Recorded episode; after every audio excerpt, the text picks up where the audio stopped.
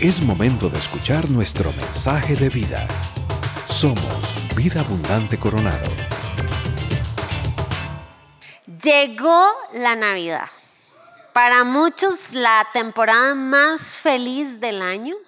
Entre el olor al ciprés, los tamales, el aguinaldo, hasta el chinamo para algunos, no se les borra la sonrisa todo el mes. Pero no para todos es así. Sabe que hay personas que realmente esta época la sufren, se sienten solos, tristes, recuerdan a los seres queridos que perdieron. Tal vez algunos terminaron una relación y les da el síndrome del buki, de llega Navidad y, yo sentí en esta soledad, qué sé yo, esos quisieran cerrar los ojos y amanecer en enero porque no les gusta. Lo cierto es que independientemente del mes, todos en algún momento estamos en ese lugar, en el lugar de desolación, de tristeza, anhelando paz y descanso para nuestras vidas. Y de eso precisamente trata el yo soy de esta semana. Jesús afirmó, yo soy el buen pastor, para recordarnos el cuidado, el amor y protección que tiene por nosotros. Nuestra nieta Luciana nació hace un mes. Vean la belleza.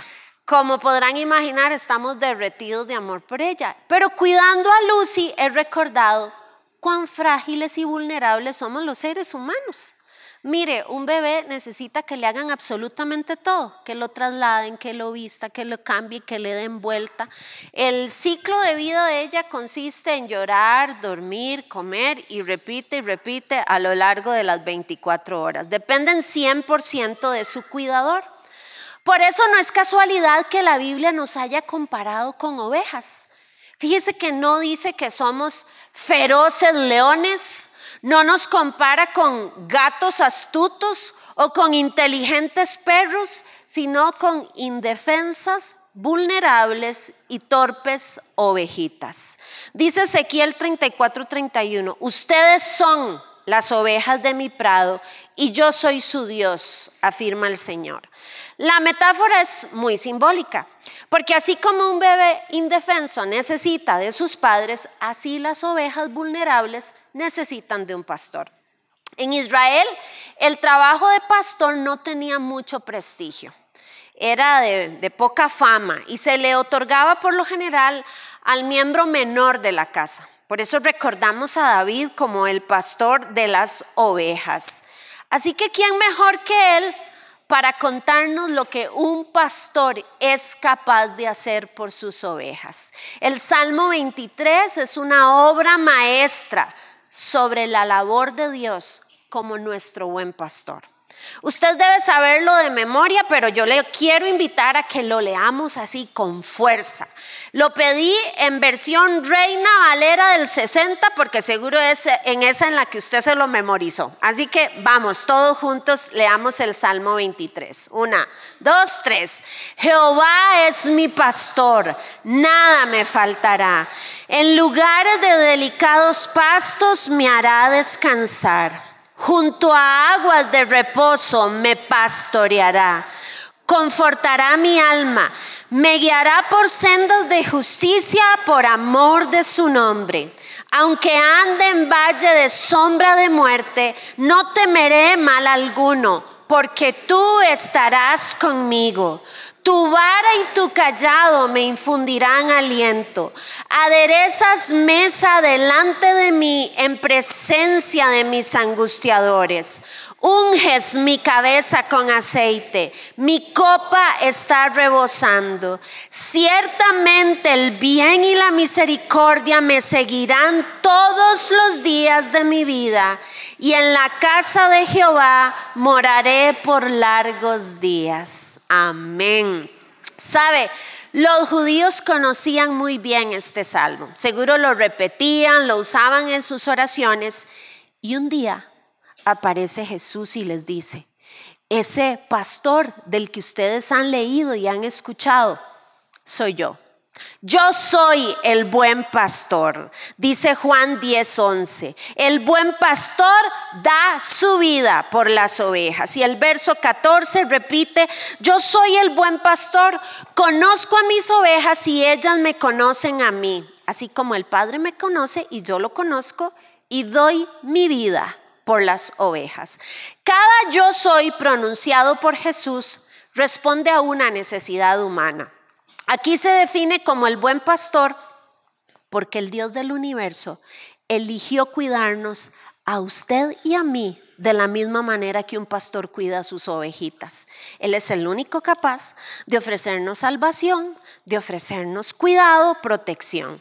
Este fin de semana estudiaremos en el Salmo 23 las muchas formas en las que el buen pastor ama y cuida de nosotros sus ovejas. Pero usted primero me acompaña a orar antes de continuar. Señor, cuánta gratitud hay en nuestro corazón cuando vemos lo involucrado que estás en nuestras vidas. Eres un Dios de amor, un Dios presente, un Dios que cuida y ama fielmente, de manera inquebrantable, a quienes son tuyos, a tus hijos, a tus ovejas. Y hoy vamos a recordar esto, Señor, tomados del Salmo 23. Oro pidiéndote que hables personalmente al corazón de cada hombre y mujer que está escuchando esta palabra y que produzcas en nosotros, Señor, el avivamiento, el fuego, las decisiones que tenemos que tomar para tener cada vez una relación más cercana contigo. Lo pedimos en tu nombre. Amén y amén. Cada nombre de Dios revela un rasgo de su identidad. A veces es su majestad y poder, en otras ocasiones su carácter o su amor, entre otros. Como buen pastor, Él lo que nos revela es precisamente ese interés, ese involucramiento, ese cuidado que tiene por cada uno de los suyos. Y lo primero que nos ofrece este buen pastor es pertenencia. Dice, el Señor es mi pastor. Cuando usted es dueño de algo, lo cuida con especial atención. No es lo mismo mi carro que el carro suyo. No es lo mismo cuidar a mi hijo que cuidar a sus hijos. Si estamos hablando en mi caso. Usted invierte en su casa porque la llama mía. No invierte en los arreglos y en la casa de otra persona. Eso se llama pertenencia. Y con esto precisamente empieza el Salmo 23. David dice, el Señor es mi pastor. No un pastor, no el pastor de otros, Él es mío. Mi pastor es una relación personal. El pronombre mi utilizado en esta frase determina la relación del pastor y la oveja. David dice, Él es mi pastor. Jesús dice, ustedes son mis ovejas. Una relación de pertenencia absoluta. Dice Spurgeon que la palabra mi es la más dulce en todo este salmo. Su buen pastor no es Ricardo Salazar, no es Dante Gebel, no es Danilo Montero ni ningún otro. Si así fuera, el salmo diría, todo me faltará. Solo hay un buen pastor y ese es Jesucristo. Las ovejas no son animales salvajes que andan por la libre en el bosque como un zorro o un mapache. La oveja le pertenece a alguien. Es un objeto de propiedad. Se compra y se paga un precio por ella. Jesús nos llamó sus ovejas porque compró con su vida el precio de que usted le pertenezca a Él. Dice el verso 11 que el buen pastor da su vida por las ovejas. Muchas personas usan el Salmo 23 como una especie de mantra. Lo repiten a ver si todas esas cosas buenas se les pegan. Es el salmo más mercadeado, creo, el más memorizado. Algunos abren su Biblia en esa parte del Salmo 23 para ver si se les activa una especie de escudo protector en sus casas. Pero resulta que las bendiciones de este salmo no son de aplicación universal. Están reservadas exclusivamente para aquellos que han hecho de Jesús su buen pastor. los que lo han reconocido como su Señor y Salvador personal. Esto significa que Jesús no podrá ser su pastor a menos que le permitas primero ser tu Señor. El Salmo 23 plantea que estos dos principios espirituales van de la mano. Él es pastor solamente de aquellas ovejas que lo conocen, distinguen su voz, que le siguen y le obedecen. Dice el verso 27 de Juan 10, mis ovejas oyen mi voz, yo las conozco, ellas me siguen. Estas tres acciones definen lo que significa tener a Jesús como Señor. Lo conocemos, le escuchamos, le seguimos. Y esta es la primera pregunta que yo quiero que usted se haga hoy y tal vez la más importante de toda su vida. ¿Es realmente Jesús mi Señor y mi Salvador personal? ¿Es Él de verdad mi buen pastor? ¿Puedo afirmar con la certeza que lo hizo David estas palabras?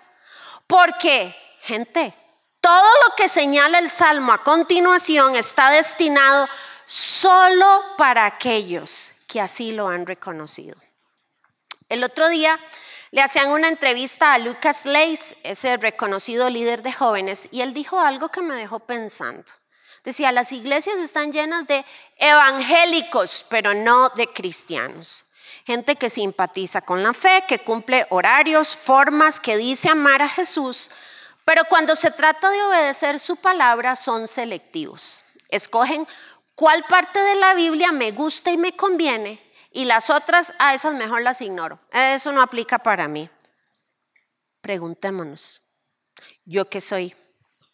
¿Evangélico o cristiano? Recuerde que Él es el buen pastor solo de aquellos que le han hecho Señor. Nos ofrece pertenencia, pero también demanda pertenencia. Lo segundo que nos da es provisión.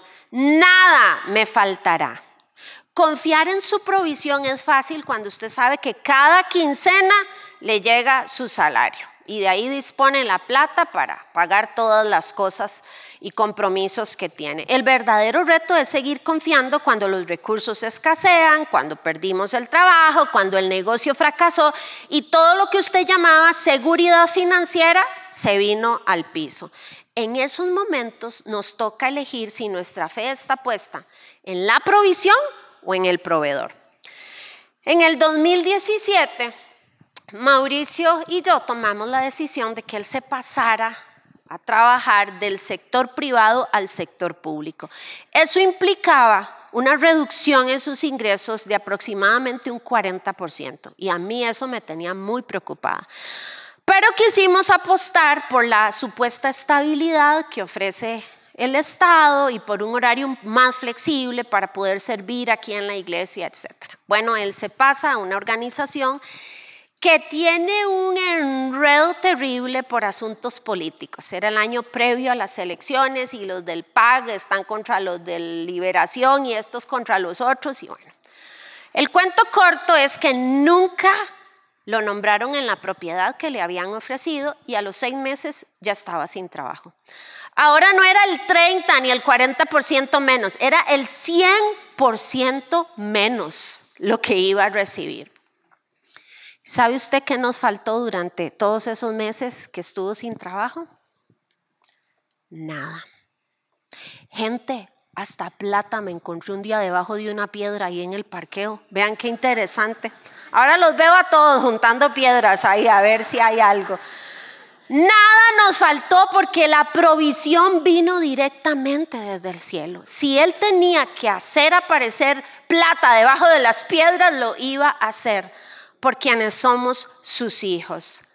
Ahora bien, la lectura de este texto erradamente podría hacernos creer que si Dios es mi pastor, Él me va a dar todo lo que quiero. Como una especie de hada madrina que concede deseos, carros, casas, viajes, riqueza. Pero el nada me faltará de este versículo no significa tendré todo lo que se me antoja, como a veces proponen algunas teologías exitistas de prosperidad. El comentario bíblico Enduring Word lo explica así. El nada me faltará del Salmo 23 es tanto una declaración como una decisión. Nada me faltará significa Todas mis necesidades son suplidas por el Señor, mi pastor. Una declaración. Nada me faltará significa he decidido no desear más de lo que el Señor, mi pastor, me dé. Una decisión. En otras palabras, si lo tengo a Él, lo tengo todo. Nada me faltará. Las ovejas no saben lo que necesitan o les conviene. No saben dónde encontrarlo. No son autosuficientes. Por eso su necesidad más importante es tener un pastor. Cuando no lo tenemos, vea cómo terminamos. Dice Mateo 9:36, al ver a las multitudes, tuvo compasión de ellas porque estaban agobiadas y desamparadas como ovejas sin pastor. Sin el pastor, así terminamos, perdidas, agobiadas, desamparadas, sin rumbo. Con el pastor no tendremos carencias. ¿Ha provisto Dios para sus necesidades a lo largo de su vida? Y hasta más, ¿cierto?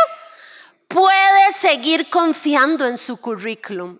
No le va a faltar. Él es un Dios fiel, un Dios proveedor. Alimento, ropa, trabajo, descanso, salud, protección.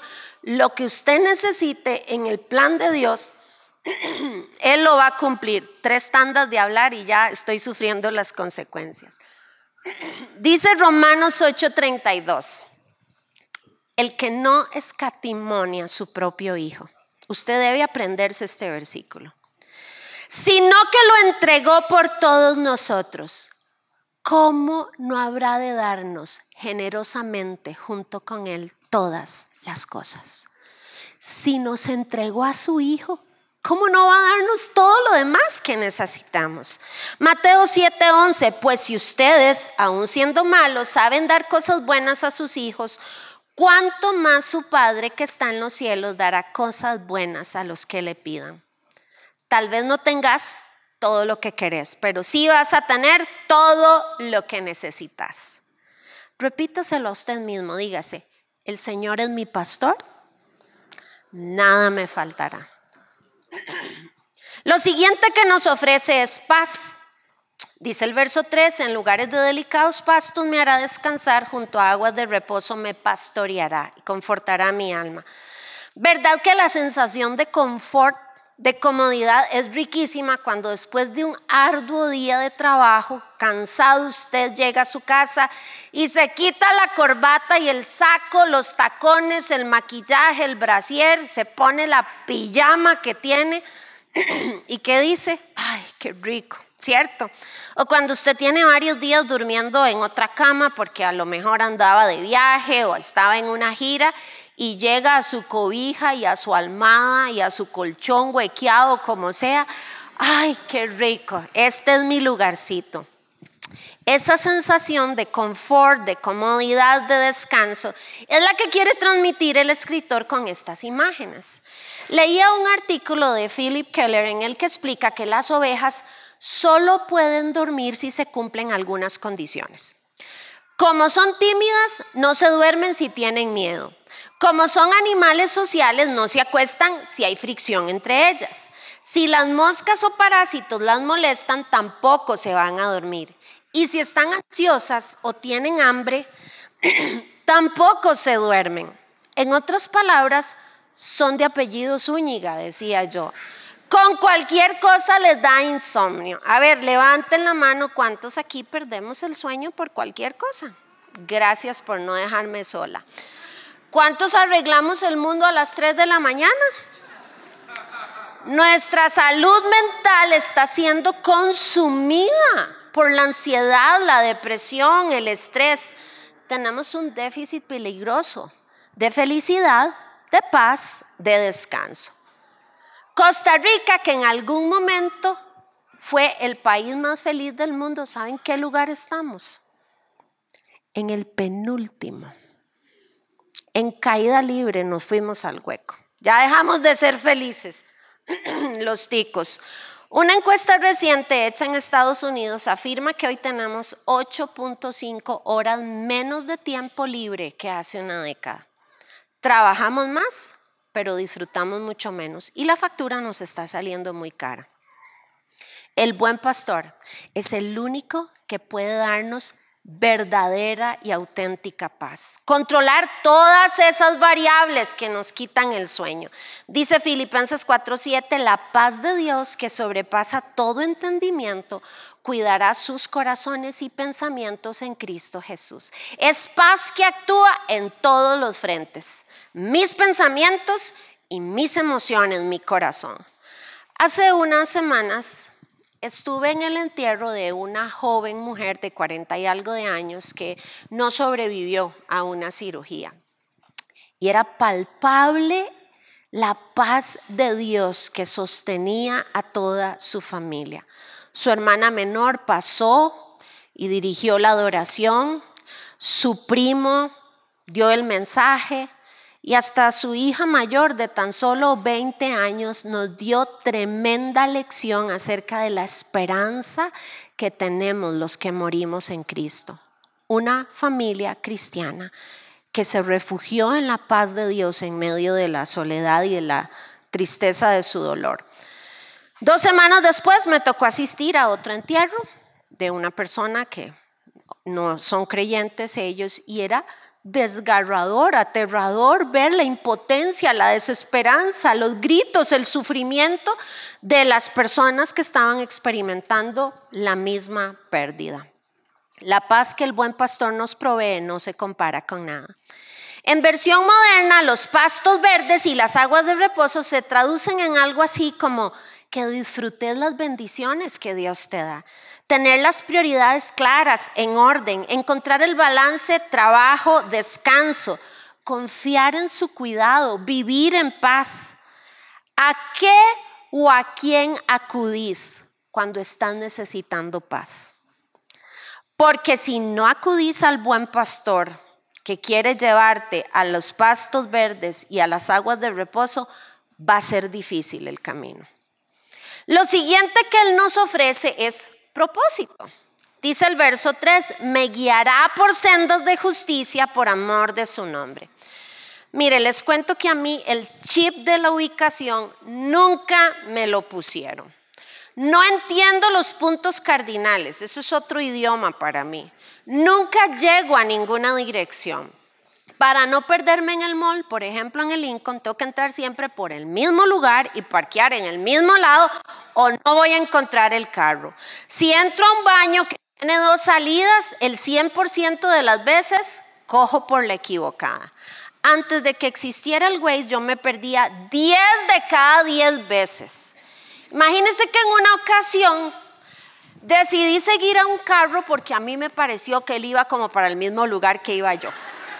Yo lo vi que él iba muy seguro y dobla. Yo, sí, sí, sí, vamos como por el mismo lado. Yo me le pongo al corte. Bueno, lo voy siguiendo por varios kilómetros y de pronto frena y yo freno detrás de él y se abre un portón eléctrico y se mete. Y yo, ¿ahora qué hago? O sea, completamente perdida. ¿De dónde se me ocurre a mí sacar esa conclusión mágica de que él iba para el mismo lugar? Bueno, Siempre tenía que llamar a Mauricio, que es como perder un gato, que me daba con pelos y señas las formas de salir de aquel lugar. Por eso bendigo cada día al genio que inventó el Waze y me otorgó independencia vehicular.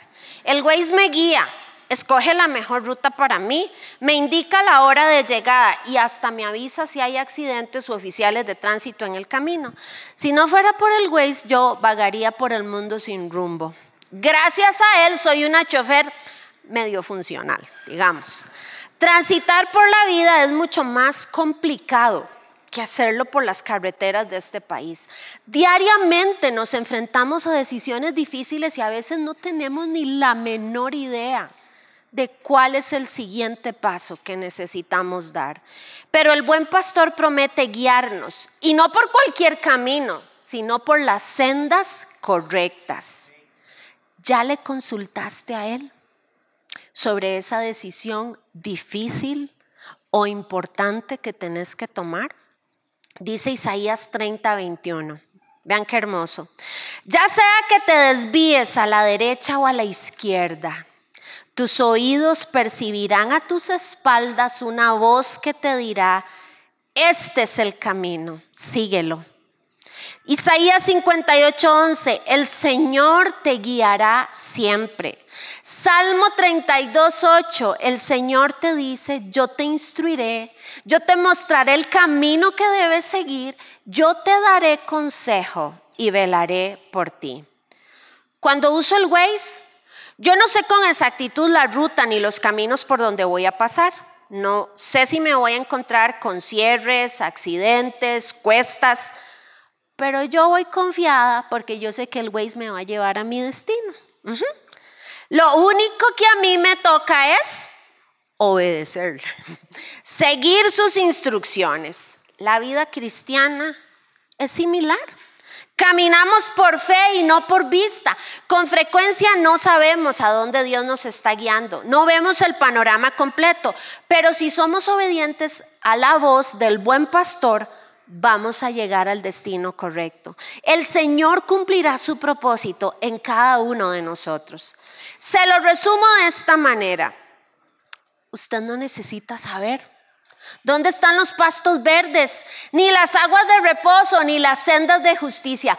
Todo lo que usted necesita saber es dónde está su buen pastor.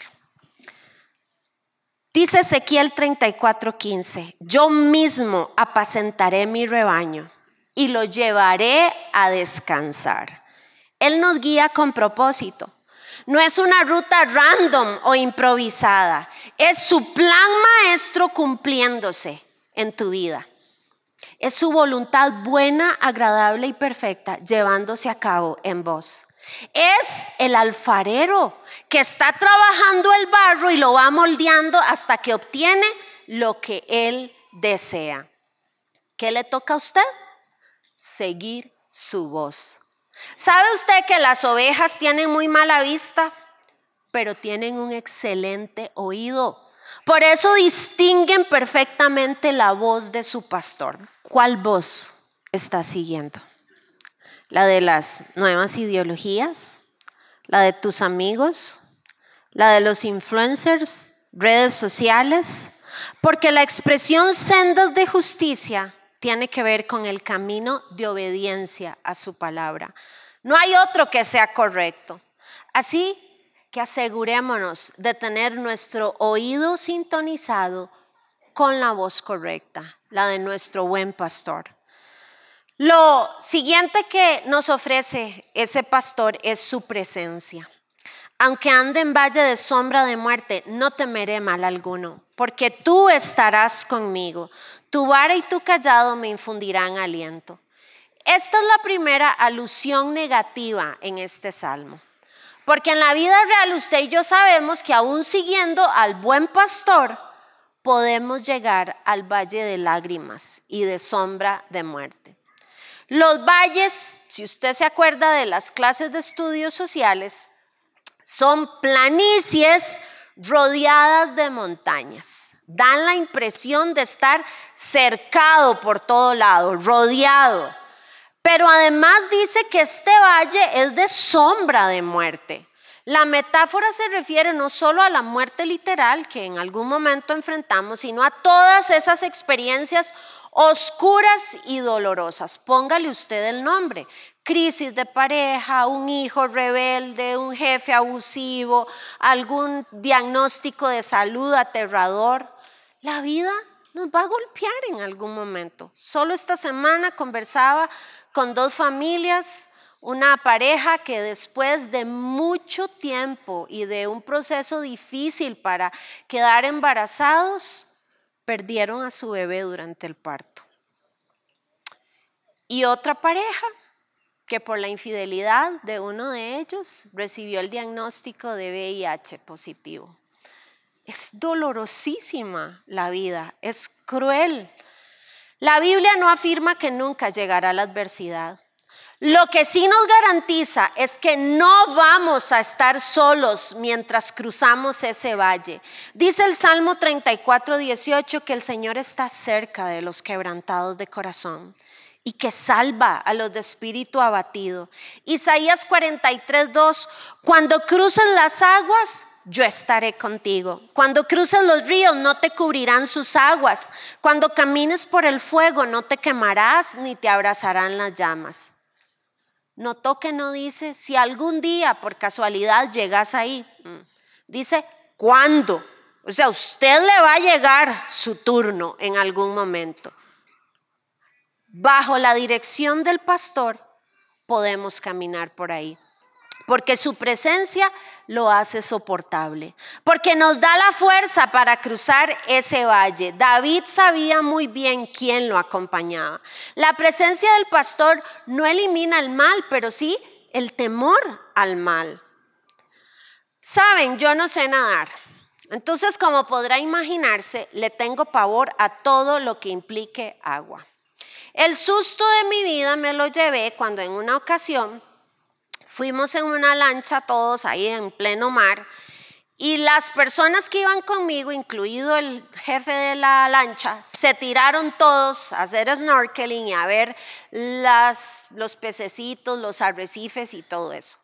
La marea empezó a mover la lancha. Y yo cada vez me alejaba y me alejaba más del grupo y les gritaba y les hacía piruetas y ellos estaban entretenidos viendo a Nemo y a Dory ahí debajo del mar ni enterados. Yo de trágica ya me imaginaba en una isla desierta viviendo con Wilson el resto de mis días. O sea, fue de verdad aterrador para mí. Después me di cuenta que había un ancla y que no me iba a ir a la deriva, pero yo no lo sabía en ese momento. Dije, la próxima vez a mí esto no me pasa. Solo tenía que resolver un detallito. ¿Cómo me voy a tirar yo al mar si le tengo pavor al agua y no sé nadar? ¿Saben cómo lo hice? Con un super mega chaleco salvavidas que me iba a proteger de hundirme, pero además con la presencia cercana de un amigo que se propuso ayudarme a vencer ese miedo.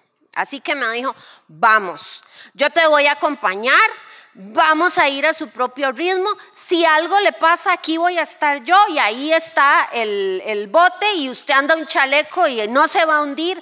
Vamos, disfrute de esta experiencia. Y así empecé poco a poco a entrar al mar, a ver que no me ahogaba, a medio patalear. Y fue maravilloso descubrir todas aquellas cosas lindísimas que hay en el mundo submarino. Hasta le perdí el asco a la boquilla esa que yo decía, esa cochinada babiada, no me la voy a meter en la boca. Y cuando yo supe que podía respirar por ahí, fue maravilloso. La compañía cercana de mi amigo hizo la diferencia entre la primera y la segunda vez.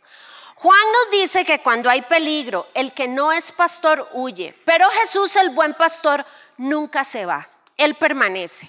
Dice el verso 11, el buen pastor da su vida por las ovejas. El asalariado no es el pastor y a él no le pertenecen las ovejas. Cuando ve que el lobo se acerca, abandona las ovejas y huye. Entonces el lobo ataca el rebaño y lo dispersa. Y ese hombre huye porque es un asalariado y no le importan las ovejas. El buen pastor se queda y usa sus instrumentos como el callado y la vara para defendernos para disciplinarnos, para dirigirnos, para protegernos. Déjeme preguntarle, ¿quién te está acompañando? ¿Al lado de quién caminas en tu valle de lágrimas y de sombra? Porque otra vez, si no estás al lado del buen pastor, el dolor te va a aplastar. No lo vas a lograr, no vas a poder sobrellevarlo. Lo siguiente que nos ofrece es protección. Aderezas mesa para mí. Otra versión dice, me preparas un banquete en presencia de mis enemigos. Ungen mi cabeza con aceite, mi copa está rebosando. Hace poco estuve en el 15 años de la hija de unos amigos y la mesa que habían preparado era espectacular. Todo había sido seleccionado con muchísimo cuidado mantel, la servilleta, los cubiertos. En el centro pusieron un arreglo floral de varios metros de largo. Nunca había visto algo tan maravilloso. Todo en honor de aquella quinceañera. El Salmo nos está diciendo aquí que usted y yo somos los invitados de honor, no a cualquier mesa, a la mesa de nuestro Señor. Y esa celebración tiene varias características. Lo primero es que él me prepara el banquete.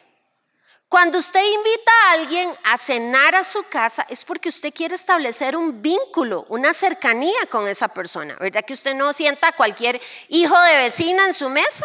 Bueno, ese es Dios, que siempre quiere establecer una relación cercana con nosotros.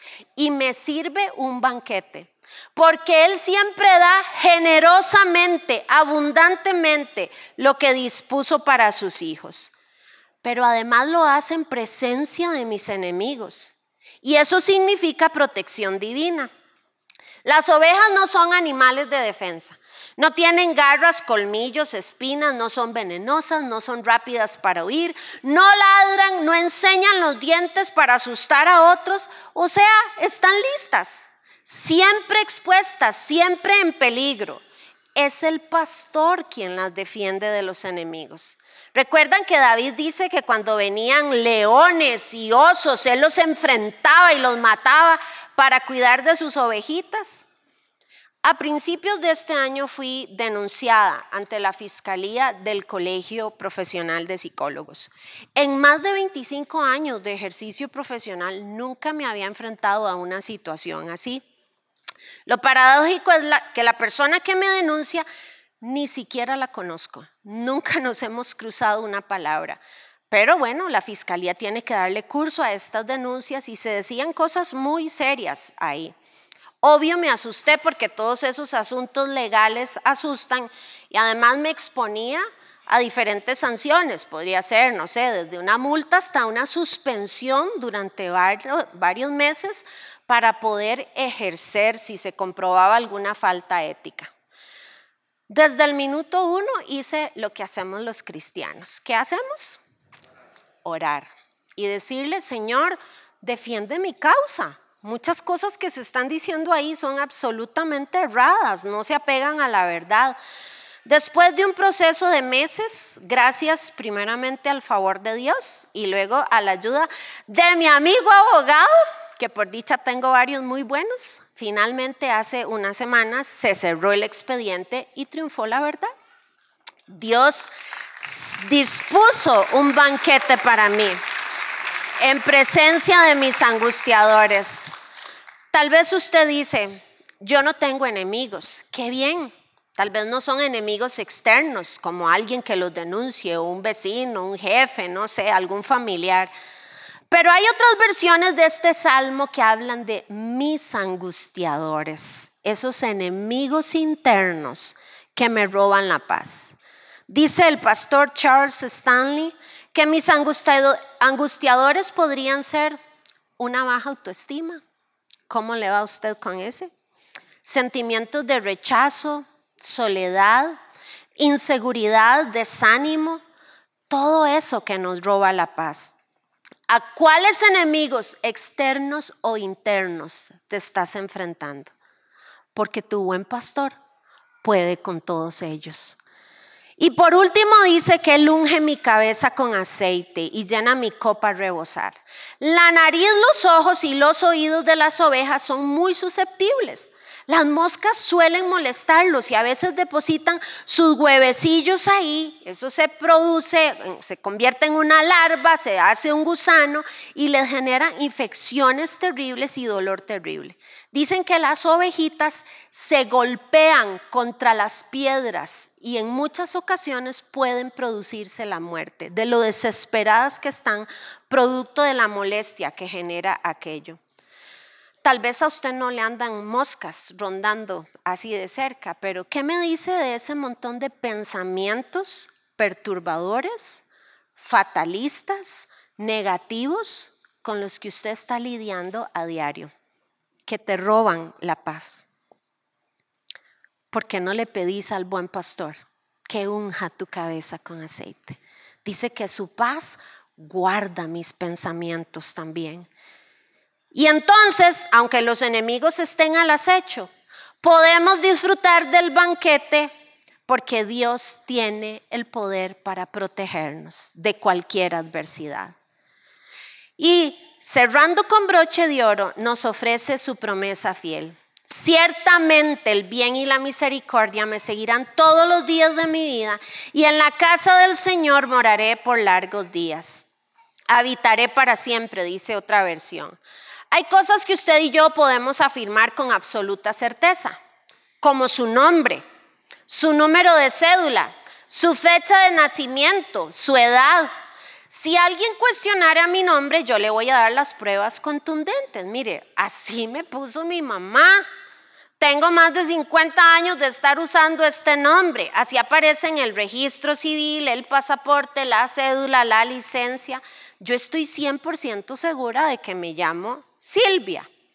Es más, si usted tiene dudas, hágame un simple móvil para que vea que ahí le aparece mi primero y mi segundo nombre. Y como son chepitos, no se los voy a decir, usted lo averigua. Lo dejo con la duda. El salmista aquí dice, vean, como que me llamo David, les aseguro con absoluta certeza dos cosas. La primera de ellas, Dios es bueno. Dios es bueno, siempre bueno, siempre fiel. La vida puede ser cruel, las circunstancias pueden ser adversas, pero Dios es siempre bueno. Y lo segundo que dice David, Dios es misericordioso. La palabra misericordia que se usa aquí se traduce como ese pacto de amor inquebrantable, que Dios tiene por cada uno de nosotros. No hay nada que usted pueda hacer para que Dios le ame más y no hay nada que usted pueda hacer para que Dios le ame menos. Esa es su esencia, amarnos. Y dice que esa bondad y ese amor nos van a acompañar de día por medio. Los fines de semana. Todos y cada uno de los días de nuestra existencia el bien y la misericordia me seguirán todos los días de mi vida.